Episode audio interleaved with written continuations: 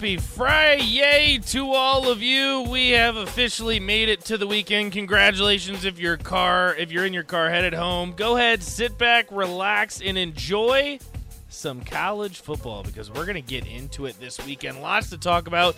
We'll get into it in the next hour. You're listening on the block 93.7 The Ticket. My name's Nate Brennan, the Husker Hall of Famer the nine year NBA vet Eric Strickland joining us now as well. 402 464 5685. Honda Lincoln Hotline, Starter and text line. We want to hear from you guys.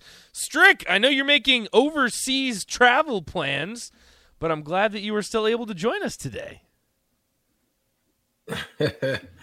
yeah, yeah. I'm kind of was in a little uh, quick put together get bags and all kinds right, of stuff right. ready. Um, you know, my, I have a nephew that's over there studying and, and getting ready to do. Um, you know, he's he's studying acting and and oh, and the arts, so forth and so on, nice. while he was over there. And um, um, so my sister is not able to go, so she asked me to go out there and kind of help him to get back. So it's not like a turnaround. You know, it'll be a couple days, stay out there, hang out, eat. You know, get a chance to see a few things. There you go. And then uh, then make my way back. So it'll be good.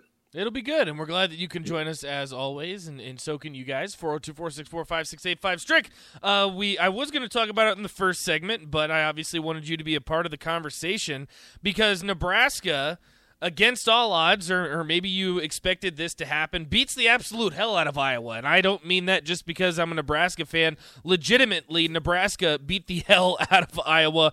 Uh, final score in this one would eventually lead up to here. Give me just a second. I'm going to bring some of the stats for you guys. Final score 66 to 50 against Iowa. Nebraska moves to 8 and 6. Iowa drops to 8 and 5. Nebraska gets their first win in the Big Ten. Juwan Gary scores the most points for Nebraska with 14. Sam Griesel, 10 rebounds on the game, also five assists. Uh, and Strick, Nebraska got out, I believe, to a 28 to 9 start to start the game. I, I might be off by a couple uh, digits there, but talk to me. What, I mean, what. I was a little bit surprised. Don't get me wrong. I, th- I had Nebraska winning this game. I thought it was going to be a competitive game, but this was a straight up beatdown for the Huskers.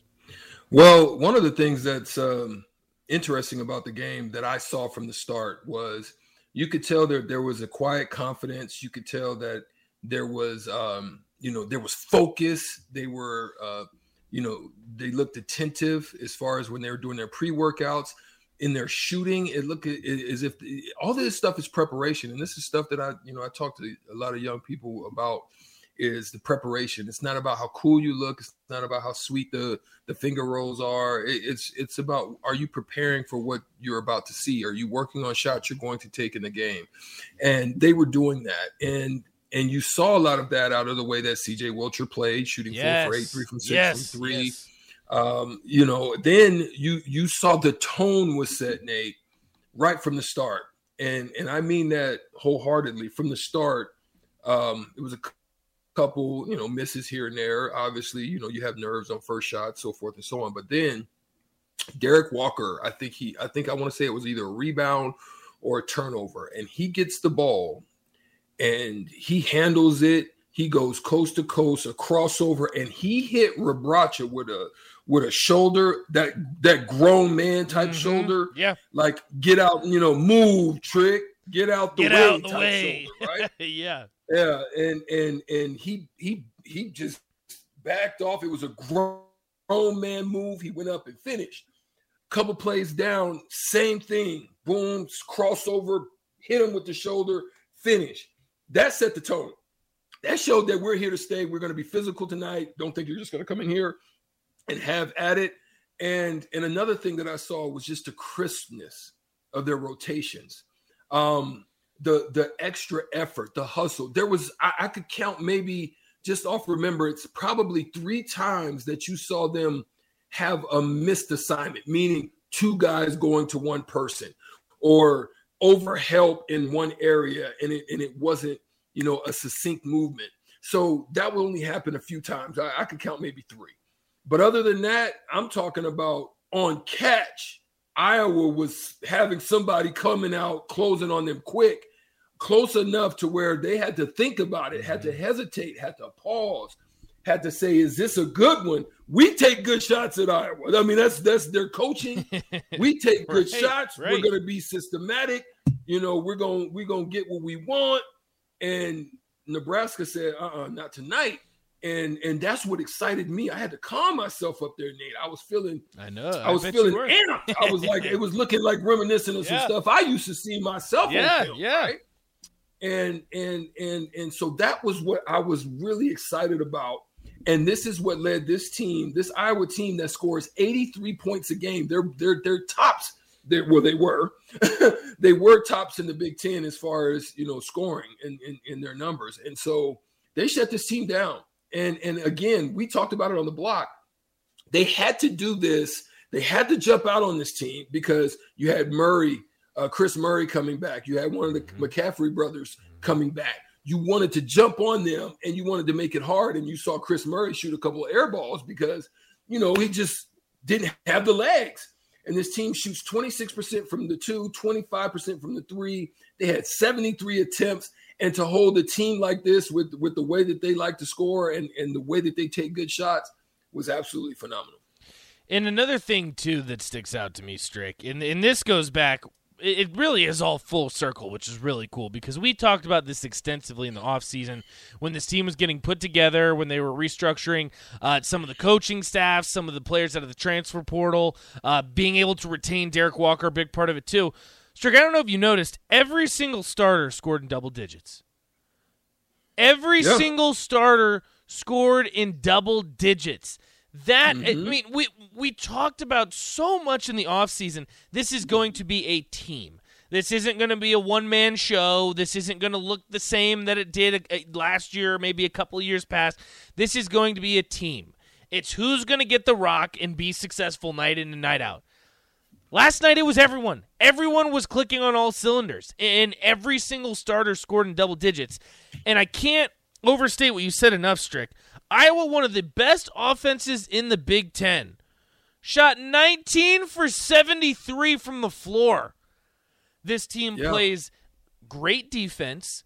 This team shares the rock, and this team plays as a team. I mean, it was it was awesome to watch. Strick, as you know, I always go to bed a little bit early, and and I didn't even do that last night. I said, you know what, this is this is awesome. This is a team that you can root for and you can stand for and you can watch.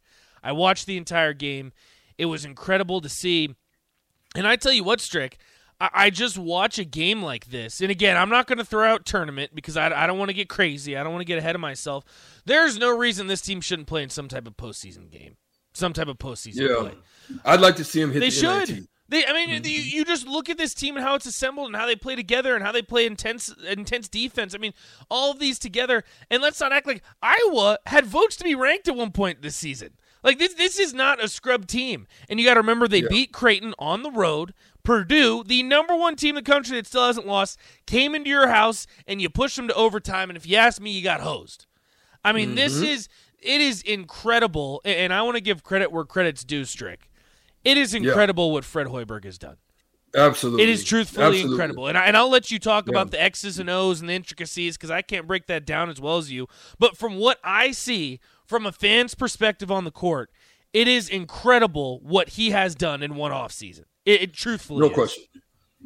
Well, there's no question about it. I mean, what what he did what he did is he decided to bring the type of people with the style of play that he wanted to implement into the system. Uh, people that knew their stuff, people that could get and get and gain the respect of the listeners, which is the team. right? Um, and and and it's and it looks very similar to what I see Rhule now doing, right? Um, he's recruited and he hit the transfer portal for what he wanted to see, not for what he's hoping to come.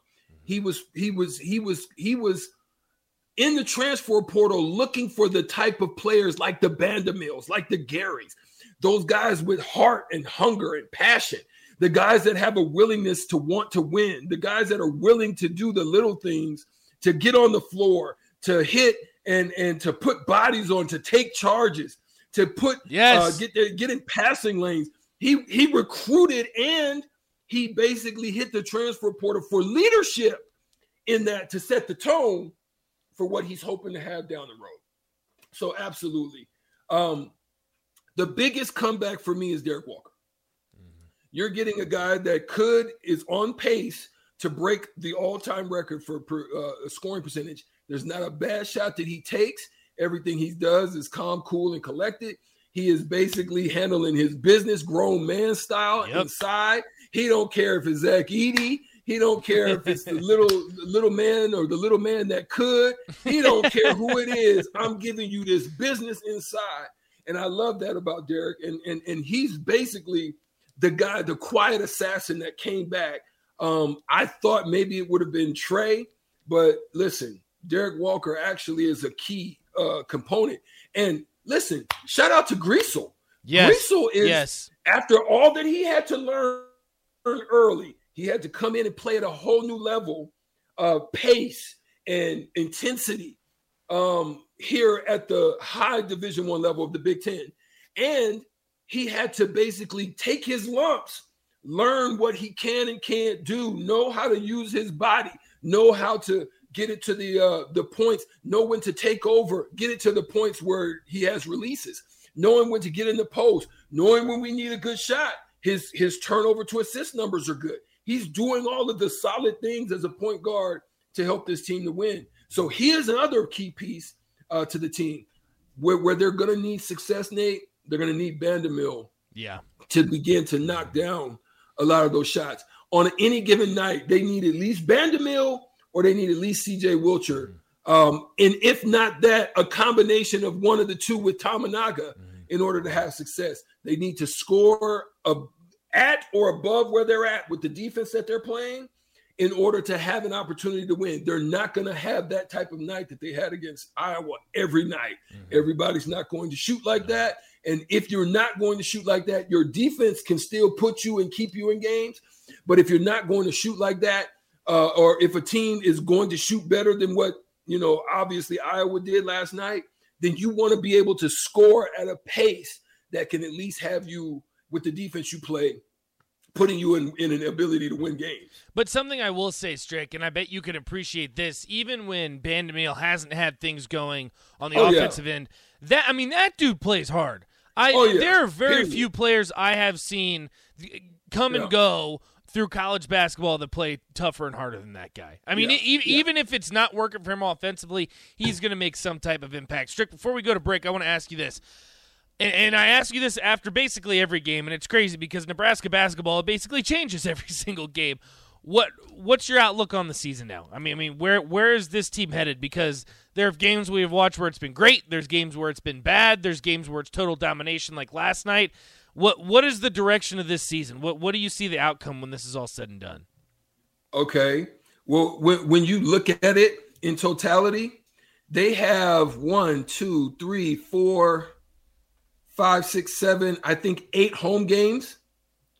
They need to win at least six of them. Okay. Okay. Okay. If you win six of those home games, okay, and you on this next stretch, you go and get one of two out of Michigan State and Minnesota. That puts you at nine, uh, 10 win, nine wins. Yeah, wait, no, six. That puts you at eight wins. That puts you at eight wins in the Big Ten. Right? In the Big Ten. Then, okay, you go to Purdue, give it what you got. You probably gonna come up short there. Right. All right. But go to Penn State. Try to get it. Maybe you lose at Illinois, but you go to Maryland. Try to Try get to it. get it. Then you go to Michigan. That's gonna probably be a tough one in Michigan because you know even though they're up and down, they they're they're tough. Rutgers is tough at home. Mm-hmm. Gonna be tough, but go try to get it and then you take care of, um, and then go to Iowa, and you show you can dominate them. Go try to get it. So if you get out of those road games, you get three of them. Now you put yourself at nine wins. You're in the mix. Mm-hmm. And the thing too, and and as as we head to break, Strick, and I think this is big to mention too, is this early start gets the fan base engaged.